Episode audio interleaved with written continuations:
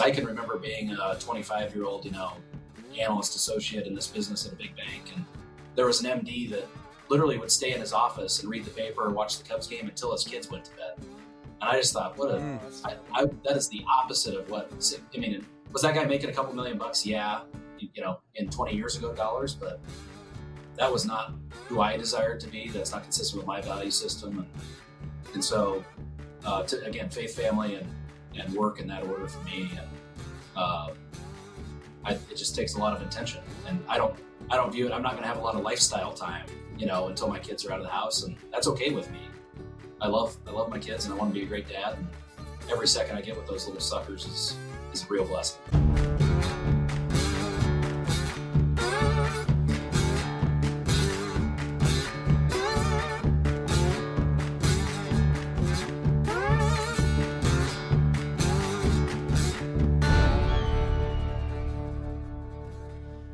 Today's episode, we have CEO and founder of Bridgepoint Capital, Matt Plooster.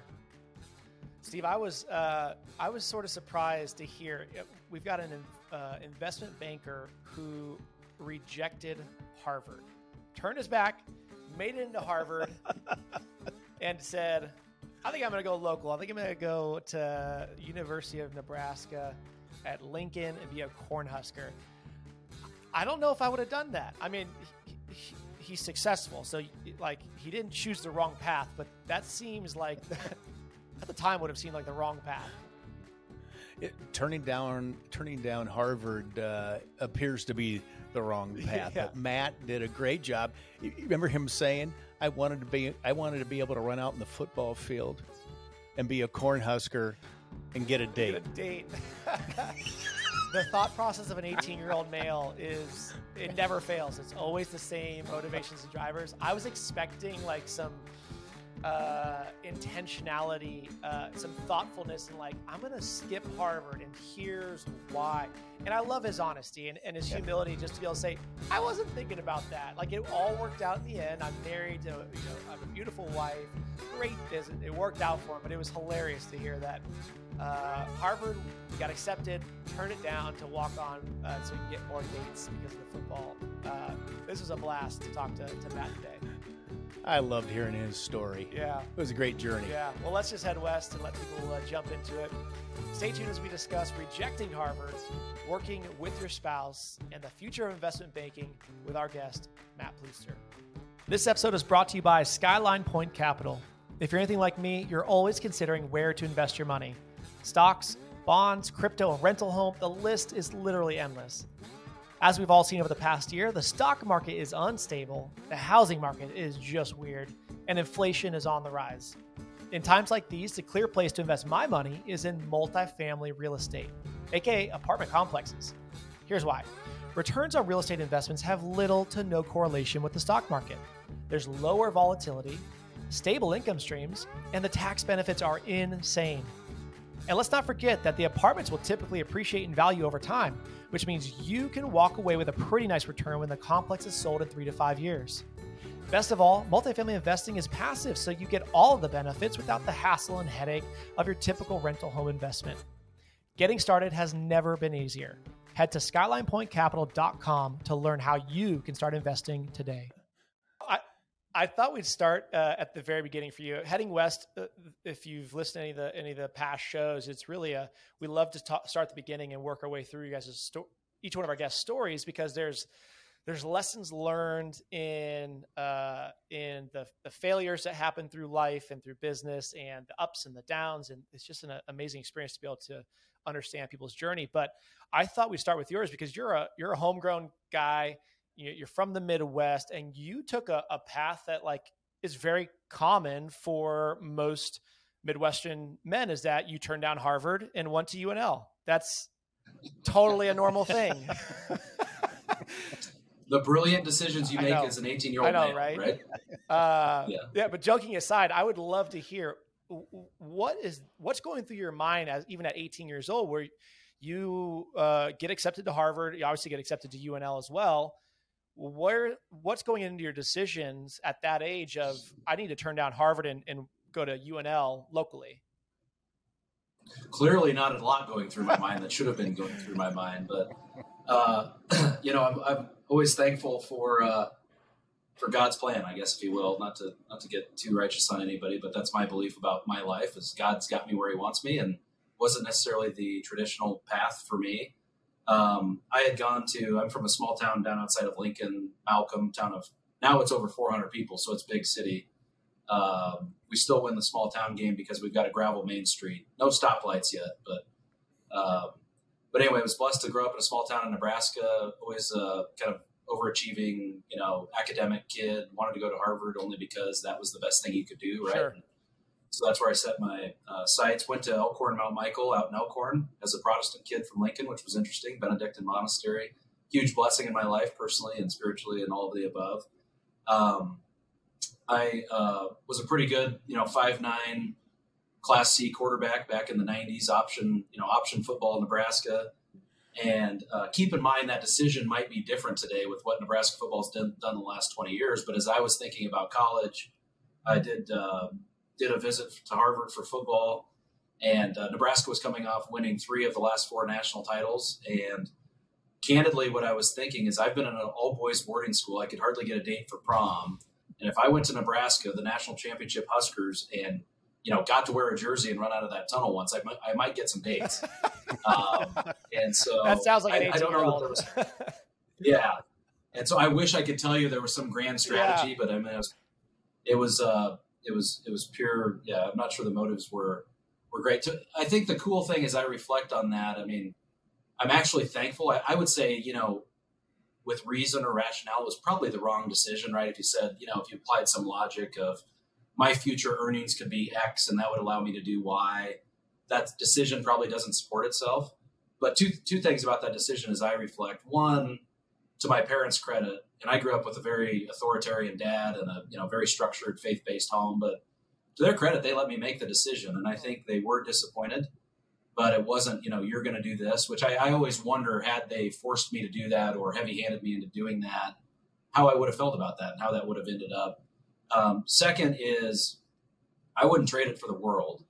And as you do the what would that probably have looked like and where would you have ended up? I mean, certainly I might be working for Carlyle or whatever, but you know what? I could have done that on my path too. And um, I'm super thankful that the Lord has me in Nebraska doing what we're doing. And I think it's uh, it's hard to imagine that path yielding this result. And just with you know the people you spend time with, et cetera. And so I always say better lucky than good. I yeah. feel so blessed that that I made a bad decision that turned out to be a good decision, if you will.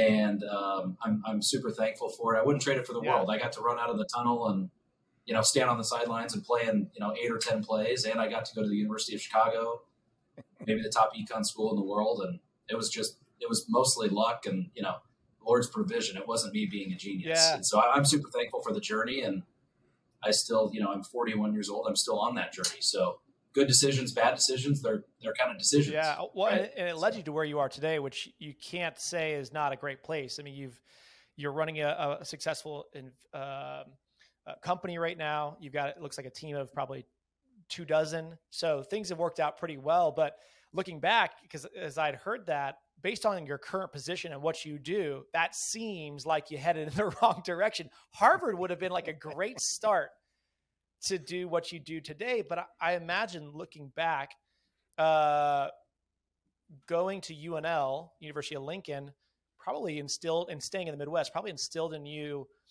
uh, further instilled in you some Midwest values that ha- now benefit you now that you have a company that's founded in this area. Is that accurate?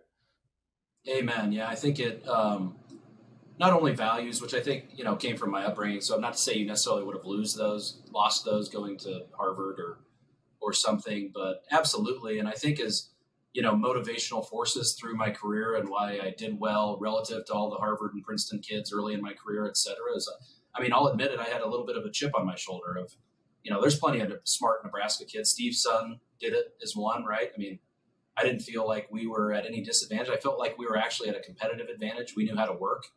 Uh, we weren't entitled, and um, I always carried that kind of Nebraska spirit uh, forward uh, into into Wall Street, which I think was a differentiator. And quite frankly, we've carried that to our firm as we've boomeranged back, which is certainly a differentiator. Look, uh, in our business, Steve can speak to this. He's got experience mm-hmm. with firms like ours. Uh, smart is kind of a commodity, right? There's lots of smart things. There's an old Warren Buffett about how he hires said nothing more dangerous than a really smart person without values, um, and I believe that. And um, you know, so you've got to be smart, you've got to be talented. But I mean, we're in a trust business. People, we want people to hire us because they trust us, and we want to help them get to the right result. And that's in the DNA of of who we are. It's actually kind of cool to see that uh, come full circle again. Not my grand design, somebody else's. Um, but last week we actually kind of did Back to the Future and opened a New York office, which is you know. Yeah. I think my post on LinkedIn was like back to our old stomping grounds, but it's kind of kind of reflecting on that and our slogan has always been bringing Wall Street solutions to Main Street. And part of that press release was now we're bringing Main Street values to Wall Street. And I think, as I think about solutions and values, I'm probably more, I'm probably more proud even of our recent release. Um, and just in, you know, it, it's probably not just an investment banking thing. I think doing business the right way, or at least trying to and aspiring to for the right reasons, is something that we're really proud of and in our little industry is is a little bit disruptive which is kind of sad right but there's a lot of good people in this industry that want to do this business but want to do it the right way and so that i think back to your question jake just that journey and how i came about it non-traditionally through unl i think has given us a foundation there that's stronger than say had i you know moved to boston or new york mm-hmm. at 18 years old and that was my world mm-hmm. right and so i'm super thankful for that and it's had a huge impact and yeah, I feel uh, unbelievably blessed. I I drive an F one fifty now, and I slap my leg every morning thinking we get to do investment banking for real. And I live in my hometown. My kids go to the same school, which is a great you know school with great values that I grew up at, and I couldn't have I couldn't have probably designed that if I tried really hard to make all the right decisions, going to Harvard, doing all that. So I uh, I feel very blessed every day waking up getting to do this. Yeah. Absolutely. You know, it's it's funny. It's uh, you commonly hear of Midwesterners exiting the Midwest and heading either to the coast or to big cities. Like you, I know you went to Chicago, New York. you rarely hear them coming back around. They usually vacate and stay away, and yet you you left and then came back. What what was the driving force behind that? Yeah, and, and I would I would go as I, I'll touch on that. I would go as far as to say maybe that's changing a little bit in, in our experience recruiting, et cetera, and what people are looking for out of life, et cetera. Um, we find that uh, there's been a little bit of a deurbanization out of New York City. I mean, traditionally, if you were somebody like any of our, you know, 23, 25 people here, that was that's where you wanted to get to, right? I think we have a lot of conversations that people are saying, do I need to do I need to live in New York City to be a good investment banker?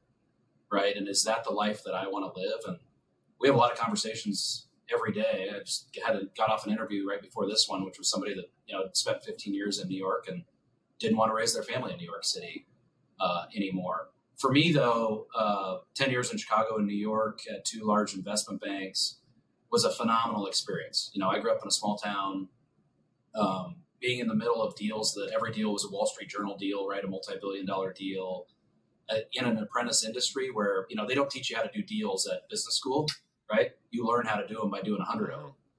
And uh, so I was super, super blessed by that experience. Um, and so professionally, obviously, that's a huge thing in an apprentice industry.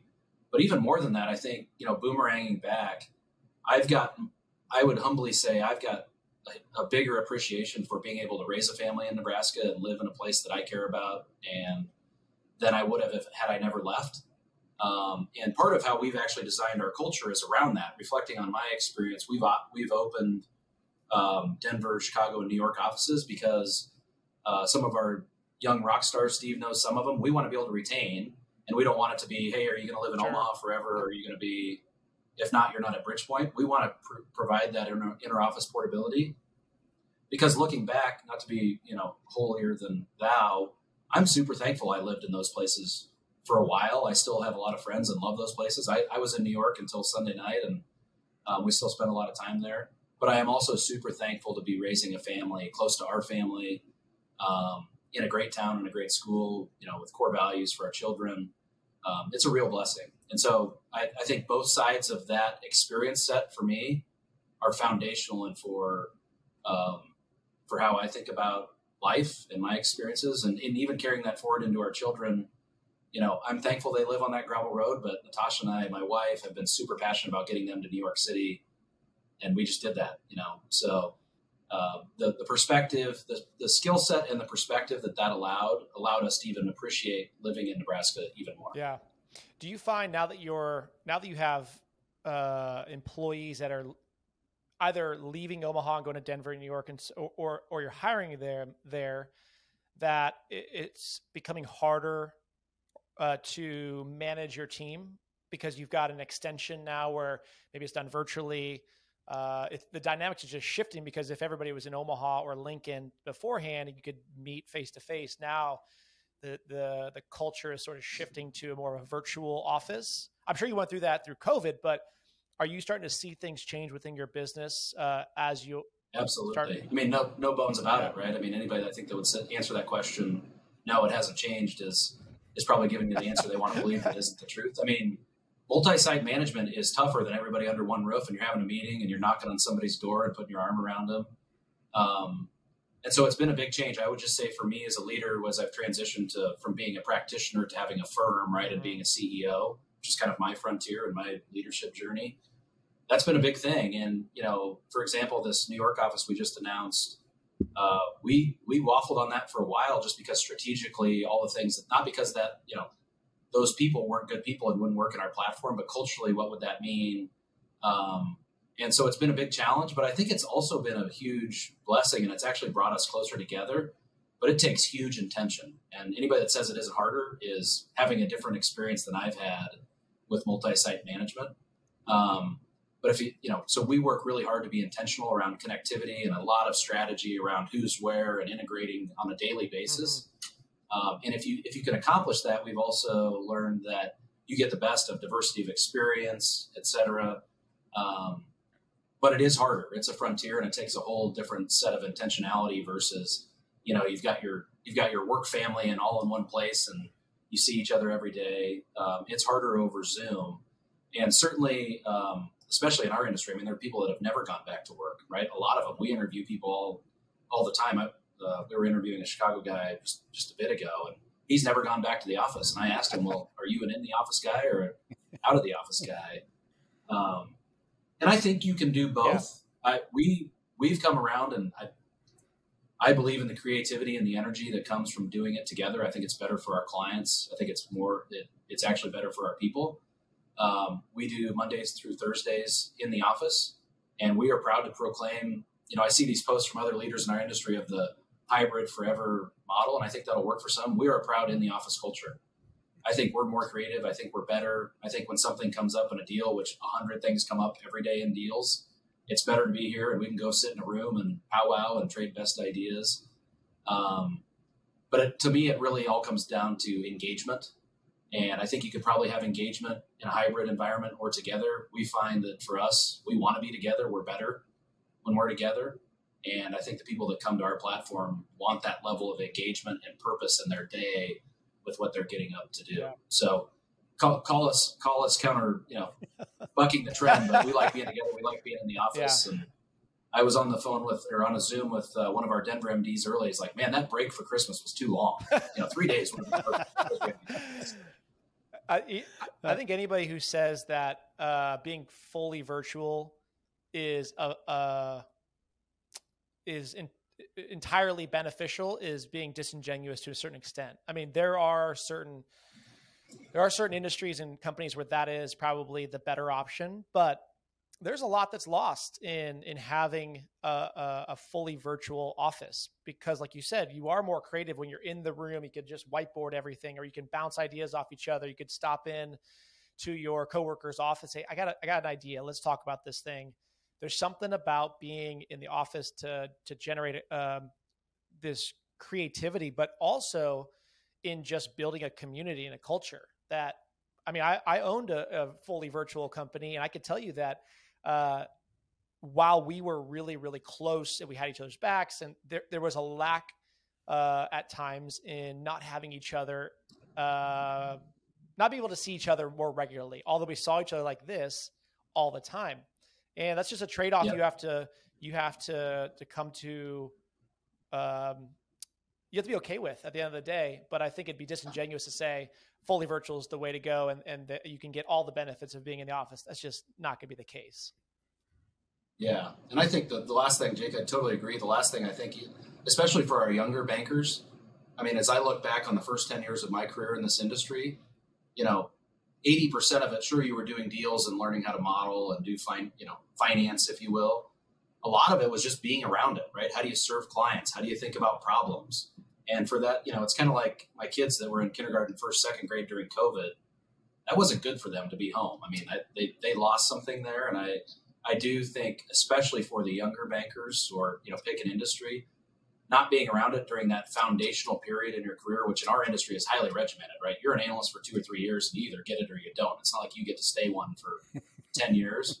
Um, and so we came back to the office because our people demanded it. I mean, some some people never left, even though the mandate was to go home and stay safe. And I think just collectively, we all wanted to yeah. be back.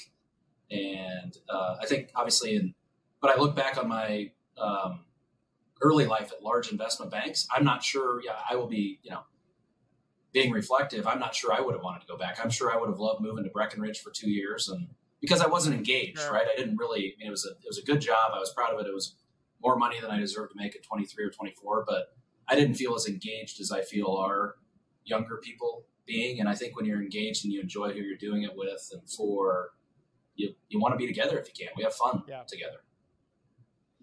Hey, hey, Matt, I want to go back um, to your family a little bit. You're, you're CEO of one of the, if not the top Midwestern investment banking companies. You're opening up offices all across the country you were interviewing somebody in Chicago before this call, and you're doing lots of deals. How do you balance the family? Well, you make time for things that are important to you, and um, I think I think uh, balance maybe is a is a word that I don't necessarily believe in. I'm not sure balance is a real thing, but we say it around here and we mean it. And I try to live this because it's where my value set is. It's more important for us, myself included, but everybody here, and this is our standard that you be a better father and husband than you are an investment banker. And don't get me wrong, you better be a pretty darn good investment banker. In fact, the best. But success for me doesn't look like building the biggest investment bank ever in the Midwest. And my kids are not, you know, I, I missed those 10 years. Um, and so for me, it's all about, I call it embrace the crazy. I mean, our life is kind of crazy, but I can tell you between six and nine o'clock. I mean, I travel a lot. I, if I'm getting home at 2 a.m., I try to get home. It's important to my kids that they wake up and dad's home or, and even if I see, even if I don't see them, just that they know there's something there with a father or a mother. And so I, I do crazy trips, right? I'm on the six out and the midnight back. And if that means I get home and my kids wake up and dad's home, I will uh, I will do whatever I can.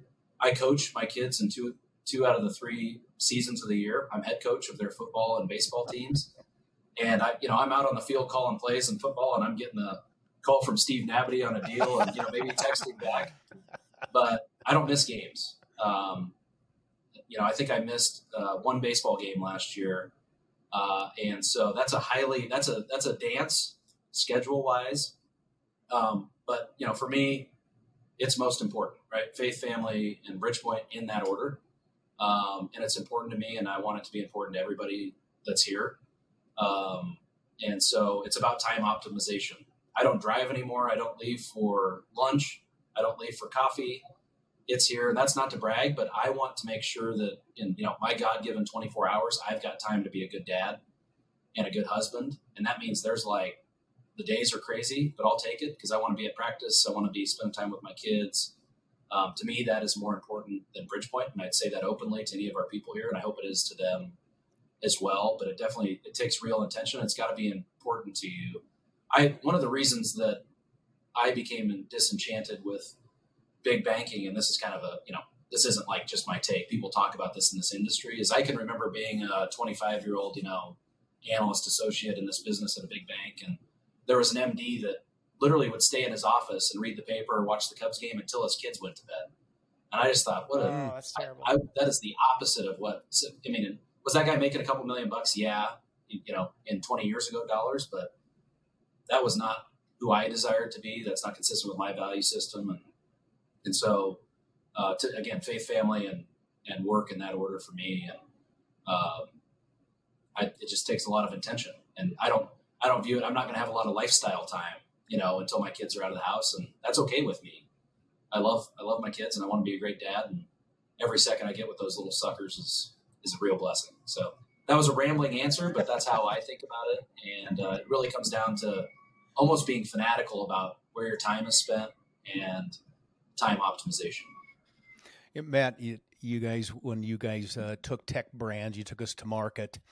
Um, one of the things in our culture uh, with tech brands was that if you were if you had a child's play over the lunch hour, or if you had a soccer game, you had to be at three and four o'clock. We expected you to be there. Just don't let the team down. Just don't let the team down.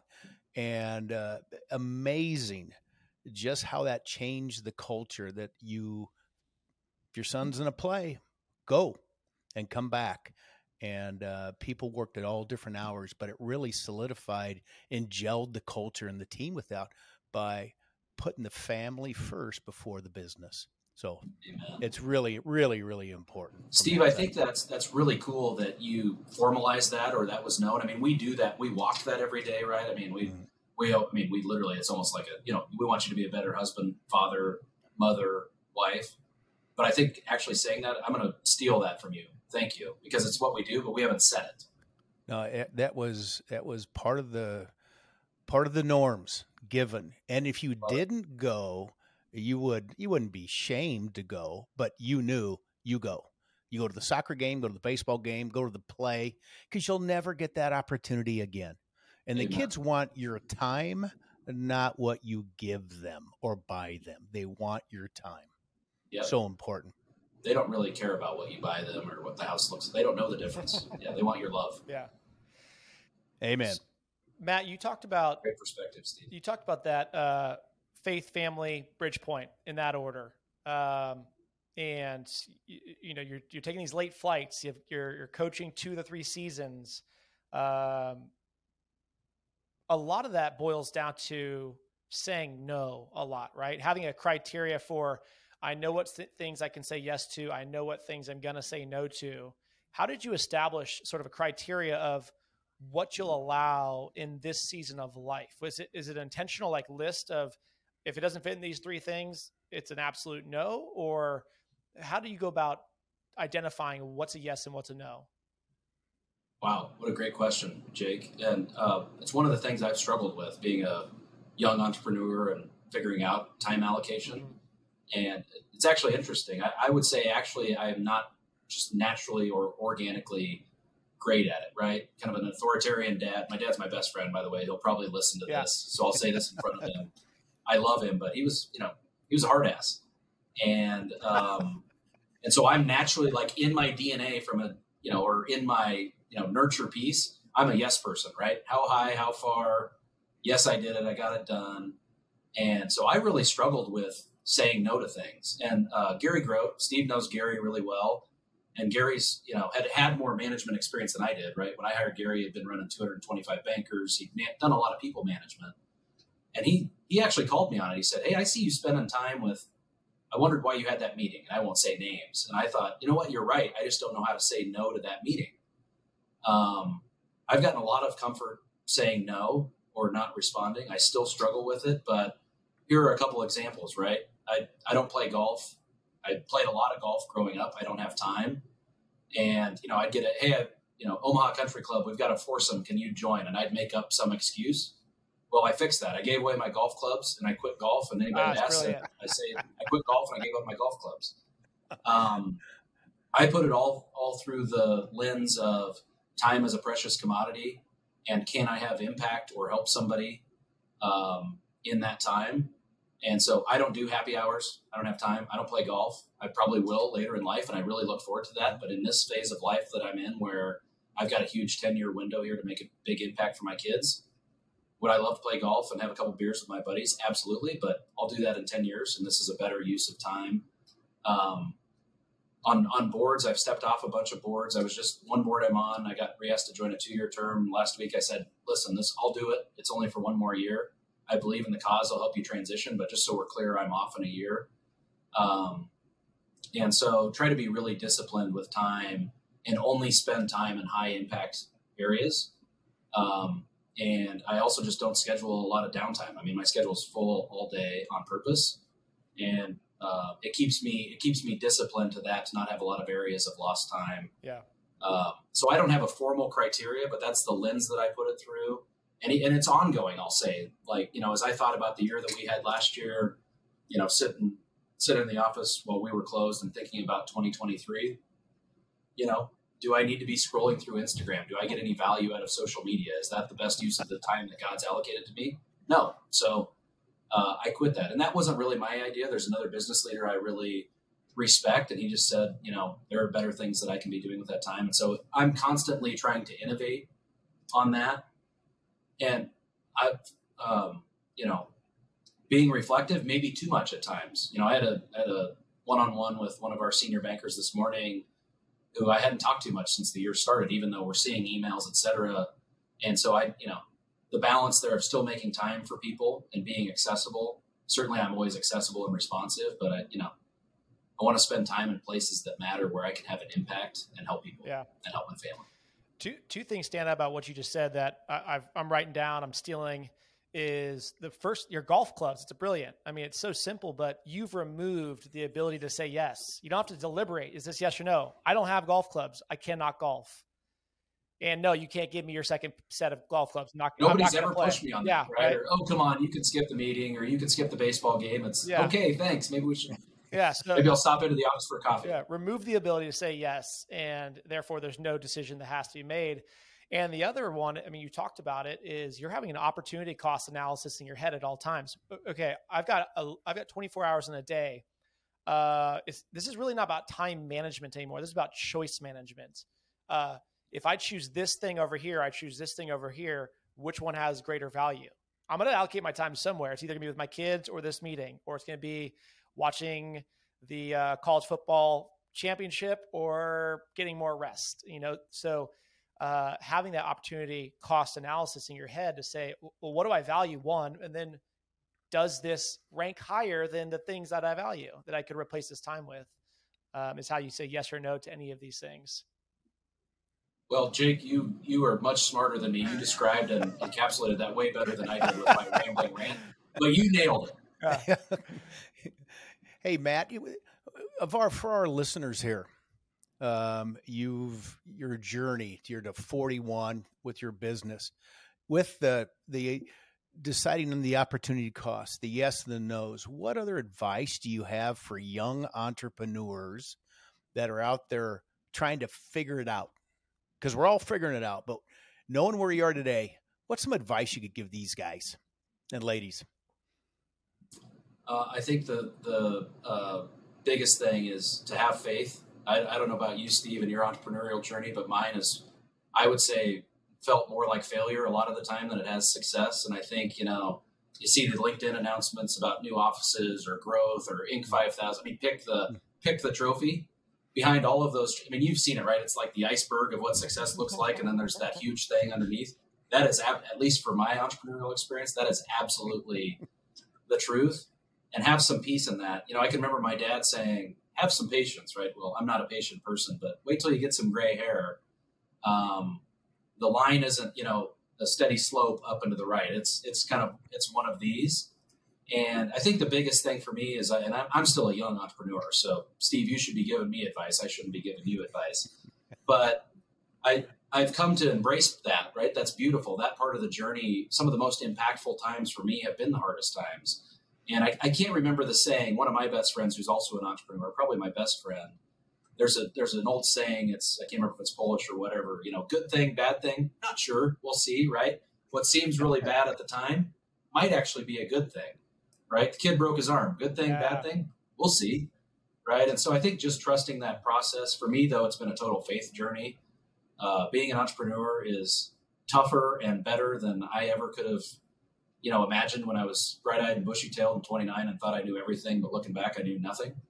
Um, but I wouldn't trade the journey uh, for the world. And so I think just just have faith that you know the journey is a big piece of it, and being on the journey is a part of what success looks like, whether it feels like success or not at the time. Because I think that's an endless cycle, right? I have, I personally, as a leader, also a servant here, have days where it's like, man, we're not going to cover off the ball, and I have a day like I did yesterday where I'm dealing with HR stuff, and like, man, that was tough. I'm not sure we won today, and so I think just faith in the process and the journey, and and not holding yourself ac- accountable to what it looks like publicly because because behind that public success journey there's a lot of failure. And a failure failure for me has been probably the most impactful piece of forming me um, into a person even more so than a banker into who i am today. You know my faith kind of my core tenets and core values. And so uh, enjoy the journey and you know learn to appreciate the failures. It's part of the process if I go back and look in our company over the years, the biggest excitement in pivoting in our business always came after a failure, after something didn't work. And the the greatest success on that journey is figuring out how do I go around that failure? What can I do with that? How can I take that and do something better? And we lived it in our business. And uh, the goal is not to have a whole bunch of failures, but the point is learn from that and keep it going and take a failure as a great opportunity. As we say, head west, figure it out and get going on that. So every entrepreneur, you were talking, I saw a chart that talked about uh, the life and the journey of an entre- entrepreneur. And it was, it, it went from, oh, we're doing great oh now we're going out of business oh we're going to oh it much better much better oh oh it's we're going out of business and back and forth and we've all felt that way over the years things go great and then you you kind of get knocked down you just got to get back up again and and and make it happen so uh that's just all part of life yeah. of being an entrepreneur. It's funny though, Amen. if you look at that uh, that chart, like you just said, Steve, of the ups and the downs, uh, it looks like that oftentimes because we're so close to it. If you were to take that same chart and put it against the wall 50 feet away, it would look fairly flat. Right. And I think as I'm thinking about what you're saying, uh, Matt, is you've got a really healthy perspective of of the good and the bad that not everything bad is in its in entire in its entirety bad there's probably some good that might come from that it, down the road, maybe, or maybe next week, or maybe 10 years from now. But that's a healthy perspective to take the bitter with the better and just to say, uh, this on the surface looks bad. We'll see how it plays out long term, but I'm just going to keep moving forward, keep heading west. This thing might look good now. It might be a stinker down the road. Who knows? I'm going to keep walking forward. And as you step back, you start to see that this thing is not as volatile as it might seem um, beforehand. But that's just a healthy perspective as an entrepreneur because, like you guys both said, there's going to be so many ups and downs that you got to take a step back or else you're going to burn out pretty darn quickly. Absolutely. My dad, uh, my dad used to say every time I tell him something that happened right in the business, perfect, you know, whether it was good or bad. And that was the spirit of his, of his comment, right? It's perfect. It's part of the journey. Head west. And so, uh, another one of my friends who's an entrepreneur that he gave a speech all about my dad how he he's always say perfect no matter what you know whether it was good or bad. And i think that's that same spirit. It's brilliant and infuriating at the same time. Yeah. Hey dad i couldn't make payroll today. Perfect. Yeah. You know? I want some advice please. Yeah. Hey matt tell me about i i understand your wife works in the business. Can you tell us about that? How's that work yeah, it works beautifully. I'm not sure it's for everybody, Steve, but for us uh, in our marriage and just our daily walk together, it has been uh, an incredible blessing. I mean, I literally just got goosebumps mm. thinking about answering your question, but it's been a huge blessing for us uh, in our marriage. So, background I founded the business, I guess, 13 years ago now. She came into the business about five years ago. We actually met, though, on Wall Street. We were working at Deutsche Bank together she subsequently went to a private equity firm. I then went to uh, Morgan Stanley before moving back. And so we had met in this business, but she had gone away, uh, had three babies really quick. And that was, uh, you know, just full disclosure, that was the toughest time in our marriage, right? She was at home with three kids under 18 months. you know, her language versus I'm at, you know, trying to build a business from scratch, you know, with, I'm not a trust fund baby, right? So with, you know, with, with the revenue that came in yesterday, using more than all of it today. And that time, you know, both of us in periods of stress, but doing totally different things with different languages was really hard. And uh, God's really blessed us bringing us together in this business. Um, one for our marriage, uh, it's really cool. And so when everybody talks about balance, I'm like, I don't even know what that means, right? I mean, we'll be at home on a Sunday and our our business is our life, right? And so it just it's interwoven in the daily fabric uh, of our life. But it's really given us a great understanding and purpose together, right? I mean, when I've got to do a tough trip and I'm not home, I think there's more appreciation and commonality around language of that. And so it's been an amazing personal blessing. Um, but beyond that, it's been a huge blessing to our business. She has um, skills that I don't have she's really good at things that I'm not good at. And I don't think it's coincidental that our business really started to accelerate exactly when she came into the business. And I can't imagine not doing it um, with her. And I think it's also an amazing opportunity for us to to walk out our values in our daily life and the, be a better you know husband or wife and father or mother. I mean, I, we do that in front of our team every day, all day, and I, it, you know, be my prayer that that's hopefully we exhibit what we talk there. So, um, I, we get, Steve, I get a lot of wait, you work with your wife? I could never do that. I mean, you can imagine the comments, right? Or, oh my goodness, that sounds uh, terrible. But for us, yeah. for us, it works beautifully, and it's it's just been a tremendous blessing that I never. It wasn't by grand design; it just kind of happened, and you know, it happened pretty organically, right? She started to do some things, and and um, but she's hugely impactful. She's every bit of the leader of this business that I am, and has had just a tremendous impact uh, on our business and our people, um, and it's been pretty special. That's really cool.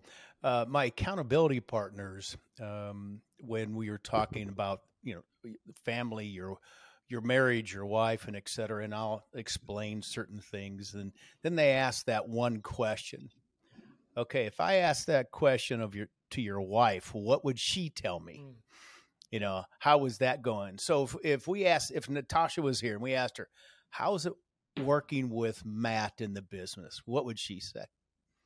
Well, I think she's a lot nicer, more talented, and personable than I am. So maybe it's not as fun for her. Um, but I've heard her. I've heard her say the same thing. I think. Look, I, I think just naturally we feel a little bit different about our roles, right? Inherently, I think a mother, at least in our family, there's a you know there's a where does the buck stop on the business and as a parent and our, our roles are slightly different there, but boy, there, I mean, there may be 55, 45. It's not like breadwinner over here and caretaker over here. I mean, it's pretty, it's pretty integrated. And uh, I've heard her say the same thing. You know, the best, the toughest time in our marriage. Um, it's not like we've ever had a substantially tough time, but sure. it's been incrementally easier when we've been doing this together. Um, I think we both think, you know, not to get all, all uh, spiritual on everybody, but it's a, it's a God thing for us, and it's really helped us. Did, You're doing life. Did you have to doing life together? Did you have to set uh, rules or boundaries between work life and home life? And not that it needs it, but I've heard people in the past say, "Hey, we work together, so uh, when we're at home, we just don't talk about work, or when we're at work, we don't talk about home." And did you guys set any boundaries up, or did you have any rules, or was there some intentionality about how you're going to go about? I mean, you probably oversee her her eval, right? Like she's your COO, you're the CEO. There's probably some. I'd be terrified. I'd be uh, terrified uh, about that. By the way, if my wife worked for me, we don't have boundaries, um, and I think that's a function of our industry. We are not an eight to five industry. I mean, clients if they call you at nine thirty at night, expect you to answer, and that's the level of accountability we give clients. And so it's a delicate balance. Um, the we do. I mean, from time to time, you know, she'll as a CEO, I I take a lot of pride. I'm not great at it, but I, there's a lot of high courage conversations, and that includes with her. Mm. Um, and she, you know, sometimes that'll trans. I think the trans. I'm very, you know, I can get past something in three seconds. That transition for her can be rougher, and so you know, we might be in the car on the way to the Omaha office in the morning, and I'm all of a sudden CEO, Matt, she calls it. And I think, you know, that doesn't always land as well, probably because I'm not very thoughtful or perceptive. Um, and so those things do come up, but I would I would honestly tell you, Steve and Jake, that's literally like the one percent exception. We've uh, just developed a beautiful flow there. Um, I think we we do do a decent job of being very intentional. Look, I'm never really unplugged. I mean, if you send me an email, I'm going to see it in 10 minutes. That's kind of the accountability. But I think you develop an operating system there of where you can kind of do that and you can still have dinner with your family and be present. And so I struggle with presence, right? I totally unplugging and putting the phone down. If she was to provide a piece of feedback, that would probably be her area of uh, continuous self improvement yeah. for me. But there's also a piece there, I think, when you're doing it together and you understand, okay, if Steve's calling me, I know who Steve is, I know what you're working on. That allows a level of understanding there that I think is probably tough if you know one person's working at Google and one's one person is working at an insurance company. Um, and so I think you know there are no rules. I think it would be hard to build rules around our values of how sure. we serve people and the accountability we have in our business. Yeah, I'd love. Again, I think it's more it's more back to the relativism and the opportunity cost, right? Yeah, of, of course. How we think about decisions. Yeah, I before we move on, because I want to I want to talk a little bit about what you do, the markets, things like that, before we wrap up. But before we even get there, I want to ask one more thing on on your your marriage. You had sort of touched on there was a season where Natasha was home with the kids. You just had three kids. Uh, her world is raising kids. Has nothing to do with work. That's her world. You're starting and running a business, seemingly opposite worlds you guys are both living in, and it, and you alluded to it. It sort of created this uh, rough patch in, in your in your marriage. How did you work through that, and how did you guys get to a place where uh, your worlds can meet and you guys can understand and be empathetic about what each other are going through uh, through that season of your life? Great question. Um, I would say we didn't totally come to peace with that season of our life. We, uh, Natasha and I, and the firm use a success coach, um, and that we do that personally and professionally. So uh, every month. But I can remember we uh, we actually went to Napa. That are they live there. Um, a couple named Phil Towle and Gail Towle. Phil's famous. He's uh, he's the guy that brought Metallica back together, and he mm. works with Rascal Flatts and Dick Vermeil. God bless him. All these famous people, and then he works with two investment bankers in Nebraska. It must be a charity cause, but we actually went and had a session, and just I mean, we uh, you know, I think we were both in periods of stress in our life, and we just kind of sat down and actually had a facilitator just voice our feelings. Mm-hmm. Um, and I think, you know, look, I it was ten years ago, earlier in our marriage, we weren't as good at communicating. They really helped us kind of bridge that gap, um, even though it wasn't really intentional. It kind of came out, um, and I so I think you know, being more intentional about communication and uh, taking the blinders off at times and being just you know I think it's which is probably just part of the marriage journey too, is learning to trust each other. The stuff that you spend the first couple years fighting about, you kind of laugh at each other about yeah. later. At least we do. And I think just learning, you know, learning to trust each other and that you're on the same team, at least for us in our marriage, and having a facilitator to help do that, even though it wasn't really, it wasn't like we went and saw a marriage counselor. It was yeah. more part of this Bridgepoint thing. But you know, a good facilitator is like, oh, well, tell me that was interesting. Tell me more about sure. that. Um, really just helped us break down some barriers. And when you get to the roots of those issues, at least for us, we both love each other, right? We both want good for each other. And um, I think just coming, you know, communicating about that and level setting and putting away baggage really helped us to us to move on. And I would just say for me, emotional maturity, looking back, I was, you know, you know, I'm not sure you're that mature of a guy at 30 years old, if I'm being candid. At least, at least I wasn't. Uh, so, welcome to the club. Yeah. That's awesome. Hey, Matt, the uh, it, since 2019 to now, uh, from economic macro level, a lot has gone on. Um, you took our company Tech Brands to, like I said earlier, to the market, and uh, we ended up selling in 2021, and then 2022 things just went so different due to the rates. Um, what what would you tell a business owner who's thinking about selling in two to three years?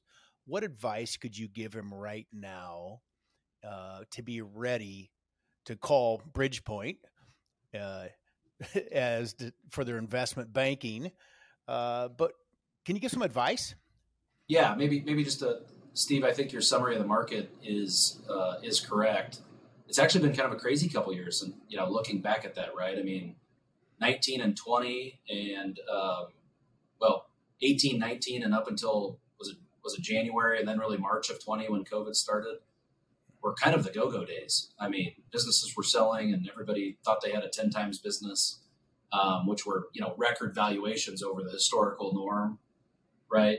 Um, COVID, we all kind of thought the world was ending as business owners for a couple months, and then the government became the bank, right? And then we had another kind of 12 months um, where it was great. And then, you know, the clock kind of stopped in July, July 9th of 2022. Uh, you know, the credit markets effectively fell apart for a while. Deals were disrupted. Um, and so, you know, valuations came down and really credit impacted that more than anything. Uh, but it has been an extremely dynamic market. And for a couple of years there, we were in a market where, you know, A companies certainly sold, but so did B's and C's more easily and at higher values than they ever had. And now we're back in a market where A companies are still being sold, probably at not quite the valuations they were, but the B's and C's aren't even getting done. There's really not mm-hmm. a, a market there. Um, and so, you know, there, if you've got a great company that's resist, recession resistant that didn't have a huge COVID bump, there's a lot of discipline on buyers on, you know, okay, here's what happened during COVID. Is that really the norm or were there COVID factors that impacted that? Um, great businesses with great management teams, with clean financials and with growth opportunities and well-defined strategy are always going to have value. They still have value in this market.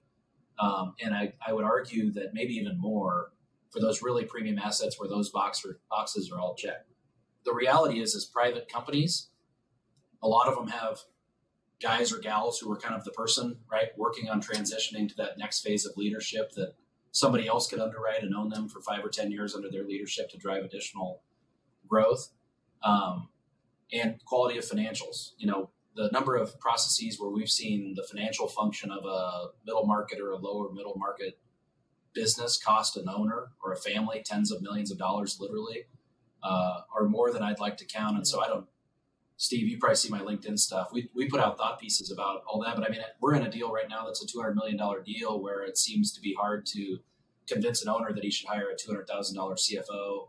And I believe in that advice. I mean, I think, you know, he's going to see a 10 to 10 plus times return on that investment, but invest in your people, your leadership team. At the end of the day, if you don't have a public company or some really large private equity company, they're all jockey bets, right? You're betting on a team and a group of people to generate growth and return, right?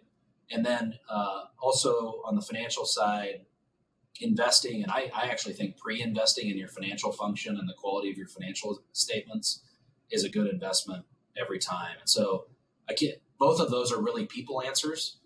And I, I can't I can't overstate just the importance of people, both in the financial function and the leadership function beyond just the one person, the founder, right? To really create a sustainable business that somebody else wants to pay a premium for. That would be the main advice. And then I think the other advice that just most people with private companies don't know is that the answer doesn't always need to be, hey, I've got a bank, right? They've got a revolving line of credit. They'll give me some money and someday I'm going to sell. If you've got a family, right, maybe multi generational family, or you'd like to keep the business, but you've never had liquidity for your family. There's a lot of in between capital that can allow those outcomes uh, to have your cake and eat it too, if you will, especially if things like, you know, brand and legacy and the employee base are really important um, to, partial, to achieve partial liquidity at a time where maybe valuations aren't the highest they've ever been, right? We're in that phase now where we were here. Maybe they come back, maybe they don't. Still good, not great um, take some chips off the table now, potentially if that's interesting and you've got a need, but not totally, you know, sell the farm at a time that might not be optimal. So I guess a, a long rant, Steve, to say invest in your people and make sure you're aware of the options that might not just look like, you know, the push the red button sale outcome. You know, Matt, I remember back in the earlier days of my business, I didn't want to spend $5,000 a year on a controller additional five thousand dollars. So I went and I, I went and saved five thousand dollars a year in salary. You don't know you don't want to know what it cost me, what that five thousand dollars mm. did. If I can if, if I can tell anybody and I work with young young business owners and and try to mentor them is to hire a people a people will make you money. It's going to cost you a little more, but don't settle. You're you're you're hiring the jockey to run the horse, and don't skimp. Mm-hmm. Pay for the people to make you grow. And I had to learn the hard way, making 30 year old decisions. Um, it was very expensive. They always say uh, you get what you pay for, but man, it for people that is so true. If you're good, if you want to save money, you will see the results, and you got to be okay with it. but that guy who you know, you said your two hundred million dollar deal doesn't want to pay two hundred thousand for a CFO. I mean, I can only imagine what uh, what rewards he'll reap if he makes that decision, and what uh, bad outcomes are going to happen if he doesn't. He'll spend uh, a lot more than two hundred thousand. Yeah, for sure. Yeah, take take ten times whatever number that's wrong. Right. In the same spirit, Steve, I'd agree. I always say you can't put crappy rims on a Cadillac. so true. so, so, true. do you? Oh, good. Do you see more uh, um, in that mindset of the guy not wanting to, you know, your client not wanting to spend that sort of money? which would be beneficial for his business, especially as he sounds like he's is he he's selling his business, right? Are there yes. other things like that that you run into where you you just people tend to be short sighted on how they view what they should do for their business pre-sale? Uh, I think so, and, and a lot of times it's well intended. I mean, I don't mean to stand yeah, stand totally. here and say you know I've got the only gospel, but a lot of times, look, managing people is hard, right? So other instances of a CFO who probably shouldn't isn't a CFO who maybe was a controller but now has the title, and you've gotten to the size of a business where that person is probably not the person to be the next CFO, right? We've seen that quite a bit where we've given the advice of, hey, keep him on as controller, but you need a CFO. And I think you know that comes from the best of intentions, right? As leaders, we care about people, and it's uncomfortable. I, you know, I do that sometimes, right? I say, man, I really wish I would have had that hard conversation, but I love them and it's awkward. So we see that. I think I don't think there's a lot of people that are just openly, I don't believe your advice and I'm going to make a bad decision. I think when you see the human element though of managing people and org charts and all the emotional, you know, love things that go into that, that's where we see the challenge more often than anything. It's more like, you know, Thelma's our controller. She's been with the company for 30 years. I can't imagine what that would do to her if we brought in somebody above her that type of mm-hmm. conversation. Mm-hmm. Well, the reality is, is there's a balance there between you know doing the right thing for the organization and all of your people and your family as well. Hey Matt, what do you what does 2023 look look like for your industry? If you start looking forward. Yeah, great question. So 2022 was the worst uh, worst year in investment banking for the big banks in a long time. The revenue was down 38 percent. Wow. In our industry, um, we we're excited about the year. Uh, so we don't just sell companies; it's a lot of what we do, and it's the majority of what we've done the last two years, just based on where the market is. We do a lot of capital raising for private companies. Um, I call them Main Street companies or companies that matter, right? Real companies owned by real people that employ real people.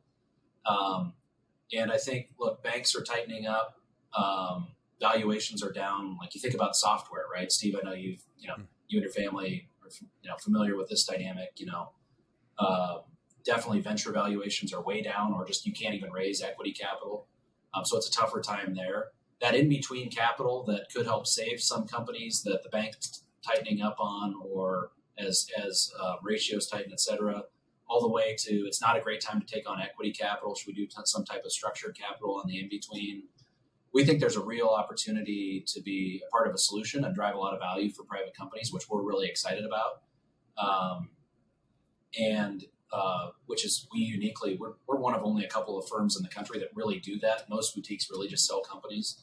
Um, so we're really excited about that. So that's a long way of saying, Steve, I think for our business there will be a bit of a mix shift to where we've been very heavy set, uh, sell side M and A. Um, I think we'll be maybe 50-50 this year. Um, and we'll be able to help companies in ways and with solutions that I think will be potentially more impactful than just, you know, hey, I'll get you another quarter turn or half turn on your business. That's great. That's a little bit of trained chimpanzee work. These are, you know, bespoke solutions where we're saying, hey, have you thought about this? Or here's a capital solution. To us, that really excites us. And I'm, you know, I'm hopeful that can be of great help to the private companies that we serve and uniquely, at least for us, situates us. But I think if you're a, if you're a pure play sell side M&A banker, I think it's going to be really tough. I think there's going to be a lot of bankers competing for a few A assets that are going to transact. If I'm being just very candid, um, and so uh, for us, we view that as an opportunity for competitive differentiation. But no bones about it. We've got our work cut out for us. We've got to make it happen. Have you had to uh, adjust your team for this outlook of less sell side deals? We have, but I would say we've just been we've we've pre-invested in that happening, Steve. So we've had a mind to that for really for the last ten years, and it takes it's a it's a long game, right? Because you've got to not only do you have to find the clients and have the expertise in house, you've actually got to have the relationships with the capital providers. And so, I mean, for the last at least five years, if you know closer to ten, we've really focused on that uh, from a skill set standpoint, from a relationships with funder standpoint. Uh, we thought it was going to happen with PPP. Uh, we were ready back then, and then the government stepped in and became the bank. Um, so for us, it's been more preparing for this to happen than it is you know, with with the headhunters we use, everybody's looking for those people. Well, the reality is, is you're probably behind if you're just starting now, but it you know it makes strategic sense. You know, Matt, you were talking about relationships in any business, and um, uh, I, I, just want to say, with the relationships that we had at Tech Brands with Bridgepoint was phenomenal. Um, it, it Bridgepoint was is a company you could trust. We felt they were part of family. And uh, we you guys shepherded us in the right direction and got us the right result that we wanted. And uh, so i'm i'm just to say thank you here. Uh, you guys are a great organization and uh, it's great that uh, uh, you're an organization that we can trust to get Steve, the job done. I, well done. I can't tell you how much I appreciate it. And to me, that's that's what success looks like. It's not an EBITDA or revenue number. That's that's success. So thank you for sharing that. That's why we get up in the morning. Keep getting up. Lord willing. Amen. Hey, Matt, before we uh, finish every episode, we go through a little speed round of questions. So, um, quick questions, quick answers, just for people to listen to get to know you a little bit better. So, if you're ready, I'll, I'll jump right in. Uh, do you have any daily rituals that you swear by? Uh, first thing I do when I wake up in the morning before I get out of bed is Bible study. Second thing I do, and that's not to be holier than thou, it just level sets me with what's important in my life. Uh, second thing is I try to do the hardest thing, the most, every, every entrepreneur or business owner knows here's the thing tomorrow that's really gnawing at me, right? I try to do that first. Mm. Uh, it's easy to win the day when you do the hard thing first. I try to do that. I don't always do it well. I did it this morning. There was a phone call that was uncomfortable, and I eight o'clock I was in the car working, and I made that. That was the first call, and I've you know I've felt like we're having a good day uh, ever since. Uh, those are the biggest. Uh, those are the biggest two things that I start my day with. That's so good. What's one item you could not live without?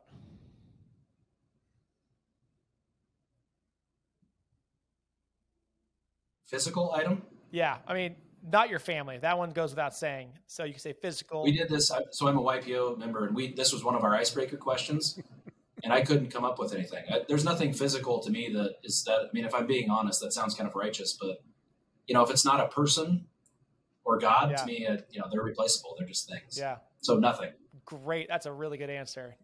That's probably the best answer. Uh, yep. all right. In what situations do you find that you're most happy or fulfilled? And that can be personal or professional. Uh, I'll do the I'll do the opposite question or whatever whatever you call that. The, the times that I that I feel unfulfilled or I don't feel happy or you know you got that uneasy feeling is when I feel like anything about integrity, right? My personal integrity. It's not wins and losses.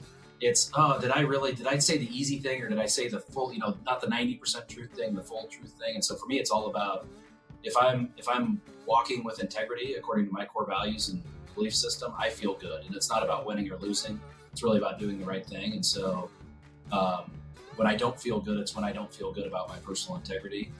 Um, and not from a like I, I don't lie to people, yeah. right? But if I you know I didn't have the hard conversation, right, or I kind of pussyfooted around a tough issue, that's when I feel unfulfilled. Mm. Um, and when I am doing those and those things with you know having hard, high courage conversations that are the right thing to do, even though they're tough, that's when I feel the most fulfilled and you know the impact that I'm having. What's one thing in your business or industry that you're really excited about? capital solutions, non bank debt and structured capital and structured equity, I think, can have a huge, huge impact for every private company that we touch. We're like the only folks that do it, and I can't wait to tell people about it. And have a bunch of, more importantly, have a bunch of success stories for people like Steve that say, you know, the postmortem that was hugely impactful, helped my family business make it, or transformed our business. All right. Last but not least, uh, we always end with this question. Heading west is the title of the of the the podcast. It's essentially you start in one spot, you end, uh, you head in a direction to the end destination. Life's about a journey. You learn along the way, but eventually you get to a destination. So the question is, as you head west, where do you hope to end up? Heaven. we all up, hope to end up in heaven. Amen, brother. Perfect answer. Well, Matt, it was a blast talking to you. Thank you so much for spending time with us today, and uh, hope we can do this again soon. Hey, thanks for the conversation, Jake, Steve. You guys were a blessing to me. I appreciate it. Thanks, Matt.